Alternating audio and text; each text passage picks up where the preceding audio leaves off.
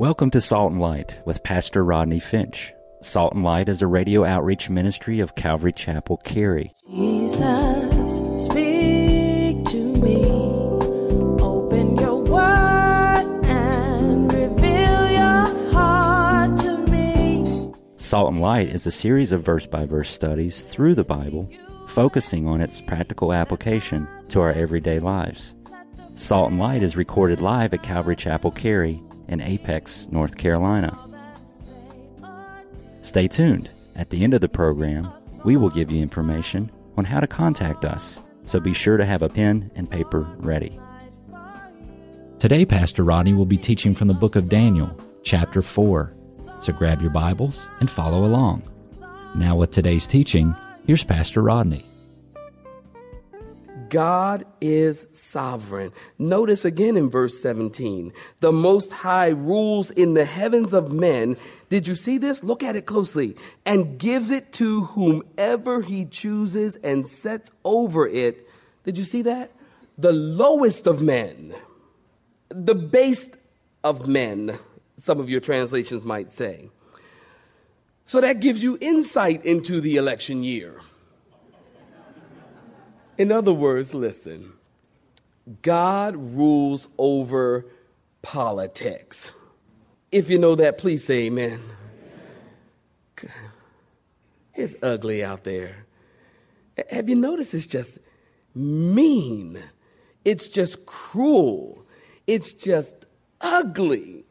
And Christians get all caught up into this as if God is not aware, as if God is out of control. Listen, God is always in control. I don't care who gets in the office. I personally, Pastor Rodney, I don't care who gets in office. I think as Christians, we need to be responsible. I think we need to be responsible as it relates to voting. That is our right and, and our privilege as citizens of, of this country and as, as Americans. But I, once I cast my vote, that is where I leave it because I believe that I serve a sovereign God who is over politics. And not only that, but according to verse 17, it seems to indicate that if you run for office and you don't win and you're disappointed, you might want to rejoice rejoice because God sometimes sets the worst of men over the government. So if your man that you vote for doesn't win, you might want to rejoice. Because it might tell you that you really had the right heart for the right guy, because the guy that got voted in, according to verse 17, is the worst of all the men. Get the CD played on the way home, you'll get that. I don't worry about all that. I don't care who gets in the office. I, I take care of my responsibilities, saints, and that's it. Because I'm not looking for my kingdom to be on this earth. My kingdom is in heaven. My home is in heaven. My heart is in heaven. And my hope is in heaven. My eyes are looking up to where, saints? Heaven, you know. My, I, I don't, whatever. God's going to take care of me. God's going to take care of you. Whatever you need, it's God has it. And don't get ugly like the world. That's the world. Digging up people's past. It's ugly, it's evil, it's not godly, and I want no part of it. Interesting. Now, notice here in verse 19. Then Daniel, whose name was Belteshazzar, he was astonished for a time. Then this is interesting. And his thoughts, so, so Nebuchadnezzar tells him a dream. And Daniel explains the dream. When he sees what God is saying, he's astonished for a time. His thoughts are troubled. And so the king spoke and said, Belteshazzar, don't let the dream or the interpretation trouble you. In other words, spit it out, man. Belteshazzar answered and he said, My Lord, may the dream concern those who hate you. In other words, I'm sorry, I got to tell this to you. You can see Daniel's heart. We'll talk about it in a minute. Toward Nebuchadnezzar. You see his heart toward him? He says, I, you know, I, I wish that this was uh, against your enemies and its interpretation concerning your enemies. The tree that you saw, here's the interpretation. The tree that you saw, which grew and became strong, whose height reached to the heavens, which could be seen by all the earth, whose leaves were lovely and its fruit abundant, and which was food for all, under which the beasts of the field dwelt, and whose branches the birds of the heavens had their home. It is you, O king, who have grown and become strong, for your greatness has grown and reaches to the heavens, and your dominion to the end of the earth. And inasmuch as the king saw a watcher, a holy one, coming down from heaven, saying, Chop down the tree and destroy it, but leave its stump and its roots in the earth, bound with the band of iron and bronze, and the tender grass of the field, let it be wet with the dew of the heaven, and let him graze with the beasts of the field, till seven times pass over. This is the interpretation, O king, and this is the decree of the Most High, which has come upon my Lord the king. They shall drive you from men. Your dwelling shall be with the beasts of the field, and they shall make you eat grass like oxen. They shall wet you with the dew of heaven, and seven times shall pass over you, till you know that the Most High Here's why, saints.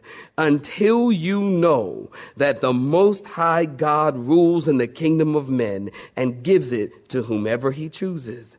And inasmuch as they gave the command to leave the stump and the roots of the tree, your kingdom shall be assured to you after you come to know that heaven rules. Therefore, O king, let my advice be acceptable to you this is what you're to do. Break off your sins by being righteous and your iniquities by showing mercy to the poor. Perhaps they may be of a lengthening of your prosperity. Now, stop right there. We got to stop right there. Daniel has the interpretation of the dream. And did you notice this? He sits there with his mouth open.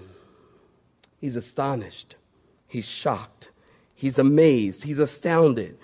And so the king says, Daniel, snap out of it. Tell me the interpretation. Daniel says, King, I wish I didn't have to tell you this, but it applies to you. He said, This is the decree of the Most High King. You're going to be driven out. You're going to dwell with the beasts of the field, eating grass and wet dew on you for seven years until you know or learn that the Most High rules in the kingdom of men. You were standing proud and going high, but you will be cut down and driven out. Now, I want you to notice this here because I find this pretty fascinating. The, the tenderness of Daniel. When Daniel saw what was going to happen in verse 19, he was shocked. You know, he could have said, You know, King, that's what you get. You know, King, you know, you know, you, you, are, you are so mean.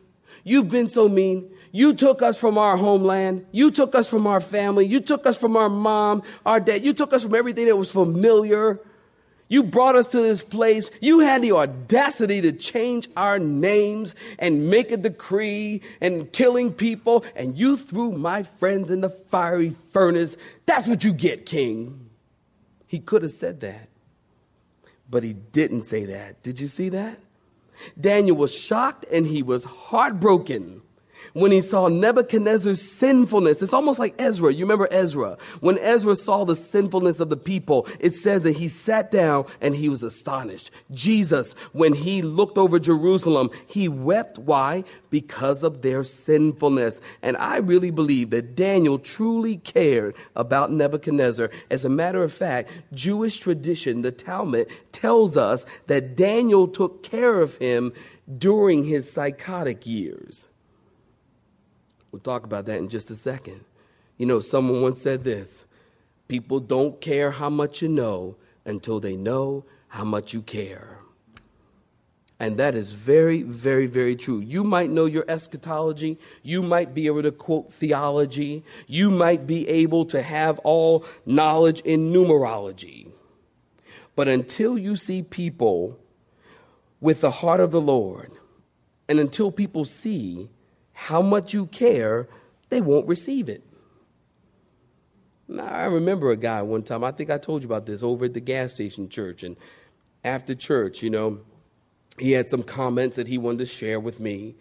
And uh, I'll never forget, man, the guy met me at the front door. He had a stack of books this high. I kid you not. This was after a Sunday service. He had a stack of books this high. I should have known something was wrong because he had on a full on suit. And I, I, got no problem with suits, but a person walking in with suits and a stack of books this high, that should tell me problems. I was new in the ministry, didn't know. And so after, now I know. Okay, so if you have a stack of books, you might want to leave now. Okay, run. And uh, so the guy the second, he comes up to me. He's got a stack of books. Pastor Rodney, I want to share something with you. According to the theology and all of these things that I have studied, I can see from this church that you are setting people up on the stage and lifting them up above all the people. This guy had a problem because we had a stage. I kid you not. He had a problem because we had a stage in the church. He said that we were lifting up people and lifting them higher than the Lord and puffing people up and all of this stuff. And I, I'm listening to him. This is after church. I'm usually not a good thinker right after service. You know what I mean? I'm really not a good thinker. And, and I'm looking at this guy and I'm thinking, security, security, security, problem over here, problem. Come help me, please. And you know, it's, you know, people don't care how much you know until they know how much you care.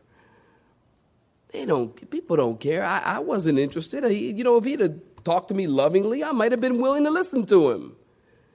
But it wasn't like that. People don't care how much you know until they know how much you care. And Daniel said, King, I wish this didn't apply to you. Daniel cared enough to confront him. Look at verse 27. Daniel said, straightforward, King, I've given you the vision. Now here's the solution. Break off from your sins, turn from it, and get it together, and you will find a lengthening of your prosperity. Or literal translation, a healing of thy era.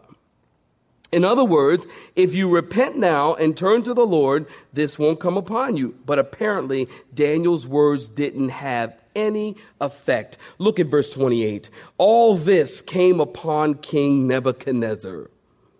At the end of the 12 months, now here we are, one year later, he was walking about the royal palace of Babylon. And then this is a huge palace. As a matter of fact, I found out that this palace at the time of King Nebuchadnezzar, 6th century BC, the palace cost $1 billion in, in the 6th century BC. I, I can't even comprehend how much that would translate into today's numbers. $1 billion. It was beautiful, famous for its um, hanging gardens, one of the seven wonders of the world. The walls were so high, 300 feet high, and so wide that they were able to, to, to perform chariot races on top of the walls of the city of Babylon. Beautiful. The Euphrates River just came right through the city.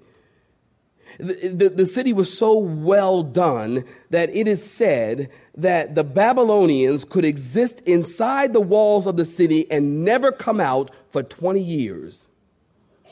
That's how well done and equipped and capable was the city with water and food. And it was just a beautiful, beautiful city. So King Nebuchadnezzar, at the end of the 12 months, he's walking about the royal palace of Babylon.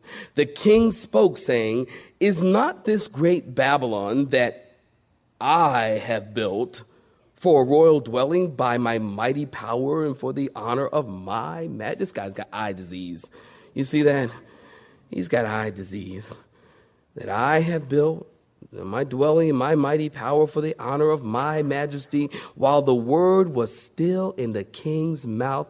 This is a trip a voice fell from heaven King Nebuchadnezzar, to you it is spoken, the kingdom has departed from you, and they shall drive you from men, and your dwelling shall be with the beasts of the field. They shall make you eat grass like oxen. Seven times shall pass over you until you know that the Most High rules in the kingdom of men and gives it to whomever he chooses. That very hour, the word was fulfilled concerning Nebuchadnezzar. He was driven from men and ate grass like oxen. His body was wet with the dew of heaven till his hair had grown like eagle's feathers and his nails like bird's claws. Notice Daniel is loving, he's tender, he's honest, but Nebuchadnezzar responded in stubbornness and stupidity. One year later, the king still hadn't repented. He was filled with pride. He looks over the city. He's impressed with what he has built. He didn't give credit to the Lord. His name is all over the place, King Nebuchadnezzar Ministries. aren't you, aren't you just a little amazed at how many, you know, so and so ministries What whatever happened to just simply giving the glory to God? Now it's my ministry. Let me just tell y'all something. I'll share something with you. If I ever, here's one time I'm giving y'all license to beat me. If I ever put on this building Rodney Finch Ministries, you have my authority to beat me up. Okay. Of course, you'll have to go through my wife first, which I don't know that you're going to have to be and can't take her on. Isn't that strange? You know, my ministries, my name ministries, whatever happened to just simply giving the glory to God. That's why we call ourselves Calvary Chapel. It's not my ministry. This ministry belongs to Jesus. And This is not my ministry. Uh, God has placed me as the pastor over this ministry, and with that responsibility, I take it and I take it seriously. And I love it. And I love you. And I love what God's doing. And I'm happy to be here. It's great. This church is great. But it's not mine. Put your name on it. See, Nebuchadnezzar, he put his name on the city.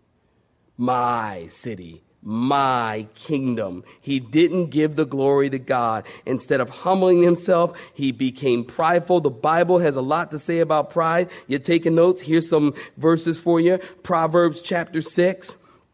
It, it, it, pride is listed as one of the deadly, seven deadly sins. Proverbs 16, verse 18. Pride goes before destruction, and a haughty spirit before stumbling. Very important verse. Proverbs 29, verse 23. A man's pride will bring him low, but a humble spirit will obtain honor. You see, Nebuchadnezzar was proud and refused to honor God. And while he was boasting, a voice, while he was boasting, a voice came out of heaven and said, King, your kingdom is gone. And suddenly he was stricken with madness and he became like a beast. And his fingernails grew into claws and his hair grew out of his body until it matted like the feathers on a bird. Wow. Now, this is known, this is a known form of insanity in medical journals today. Let me see if I can pronounce it. It's called lycanthropy. Lycanthropy. It actually is uh, another name, some call it insania zoanthropica. Sounds like I'm speaking in tongues, doesn't it? Insania zoanthropica. This is a diagnosis today. This is when men think of themselves as animals and imitate the behavior of animals. Many cases have been reported throughout history of rulers and monarchs who were nuts. Hitler, Antiochus Epiphanes, George III of England, Alexander the Great, there's a guy by the name of King Otto of Bavaria who used to speak, get this, to little spirits that lived in the drawers in his furniture. Can we say crazy? He was nuts.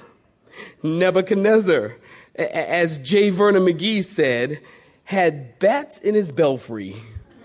I like that. That's bell tower for some of y'all young whippersnappers. That's a bell tower. He had bats in his belfry, J. Vernon McGee said. He thinks he's an ox. So he went from the best to a beast, from the palace to the pasture, from grandeur to grazing. Why? Because he wouldn't humble himself. You see, the Bible says, humble yourself under the mighty hand of God. How many times do I hear people praying, Lord, humble me? Listen, listen to me. Listen to me. Do not ever pray, Lord, humble me. Okay, if you understand that, raise your right hand. Okay, your other right, ma'am. There. you don't. Have you hear people, Lord, just humble me, Father? Father, humble me. Lord, would you just humble me? Let's don't pray that. Yeah, I'm in the prayer meeting. It's like, oh God, please humble me. Oh God, I'm looking at him like, no, don't pray that. Anything but that. It's like, don't pray that. Why? Because if God humbles you, it ain't gonna be pretty. So the Bible tells us we don't the Bible doesn't tell us to pray that. The Bible says, humble yourself under the mighty hand of God, and he will exalt you. Isn't that right? The Bible says, humble thyself. The Bible says you get low. When God's doing a great work, just say, Praise the Lord. When God's using you, just say, God is good. When God's blessing, and you know what? Don't go for the false humility thing either. You know, I, I got to say that. Let me see. I got three minutes. All right. I, you know, don't go for the false humility thing. You know, oh man, God sure is using me. Well, you know, it's all Jesus. It's all the Lord. Well, if you know, if I just wasn't fasting and praying, the Lord wouldn't be using me. And you go for the false humility. Well, I'm, you know, I'm, I'm nobody. I'm nobody. I'm nothing. I'm a worm. I'm, I'm lower than I, I play wall ball with a curve. I'm so low. I, you know, oh, I'm just so low, so low, low, low. I'm so low. People do that too. And that's false. Why not just say, thank you, praise the Lord? God's really using you. Amen. Hey, God's blessing you. Thanks. Hey, great. What, just can, this, can we get real and stop being so spiritual? We're just spiritual, just spiritual, you know. Just get real. You know, but give glory to God. And this is what he didn't do. And because he didn't do that, he went insane. But notice in verse 34, God used it at the end of the time. That's the end in verse 34. That's the end of the insanity. Nebuchadnezzar, what did he do, saints? He lifted his eyes toward heaven and my understanding, he says, returned to me. And I blessed the Most High God and praised and honored him who lives forever. For his dominion is everlasting dominion, and his kingdom is from generation to generation. And all the inhabitants of the earth are reputed as nothing. He does according to his will in the army of heaven and among the inhabitants of the earth. No one can restrain his hand or say to him, What have you done? And at the same time, my reason returned to me, Nebuchadnezzar Nebuchadnezzar says, and for the glory of my kingdom. You notice now he's talking about the glory uh, of the Lord. He's praising the Lord. He's giving honor to the Lord for the glory of my kingdom. He says, my honor and splendor returned to me. My counselors and nobles re- resorted to me. I was restored to my kingdom and exalted and, and excelled in majesty and was added to me. Now I, Nebuchadnezzar, praise and extol and honor the King of heaven, all of whose works are truth and his ways justice and those who walk in pride, he is able to put down. And then go back to verse 1 of chapter 4. Nebuchadnezzar now writes this letter to all the peoples, nations, languages that dwell on the earth. Peace be multiplied to you. I thought it good to declare the signs and the wonders that the Most High God has worked for me. How great are his signs and how mighty his wonders. His kingdom is everlasting kingdom and his dominion is from generation to generation. You see how God just took him full circle. And God had to chastise him in order to raise him up.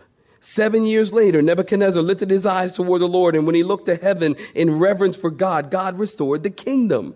And Nebuchadnezzar, he gave glory to God. And he says, basically in his letter, he says, everyone, in my, his testimony, everyone, I want you to know that I was nuts.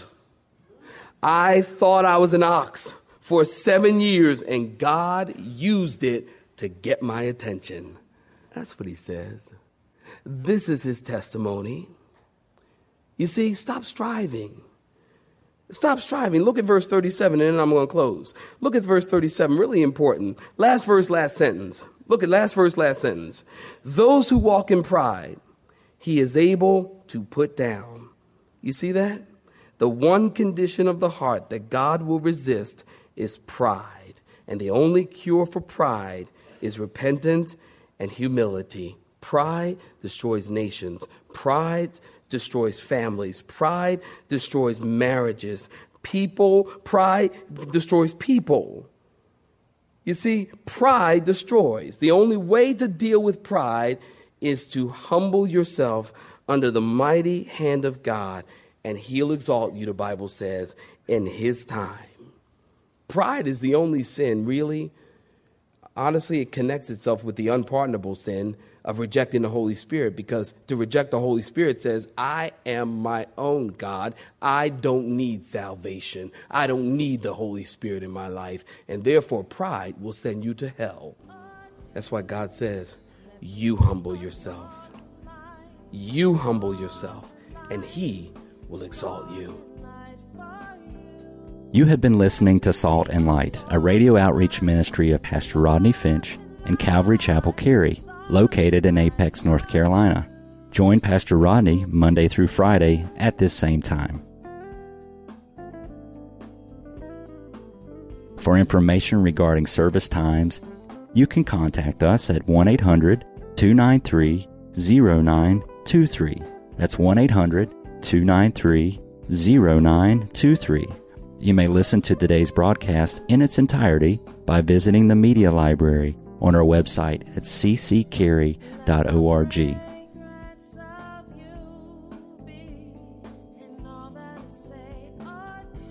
We would like to thank you for tuning in to Salt and Light and pray that you have been blessed. Until next time, may you be salt and light.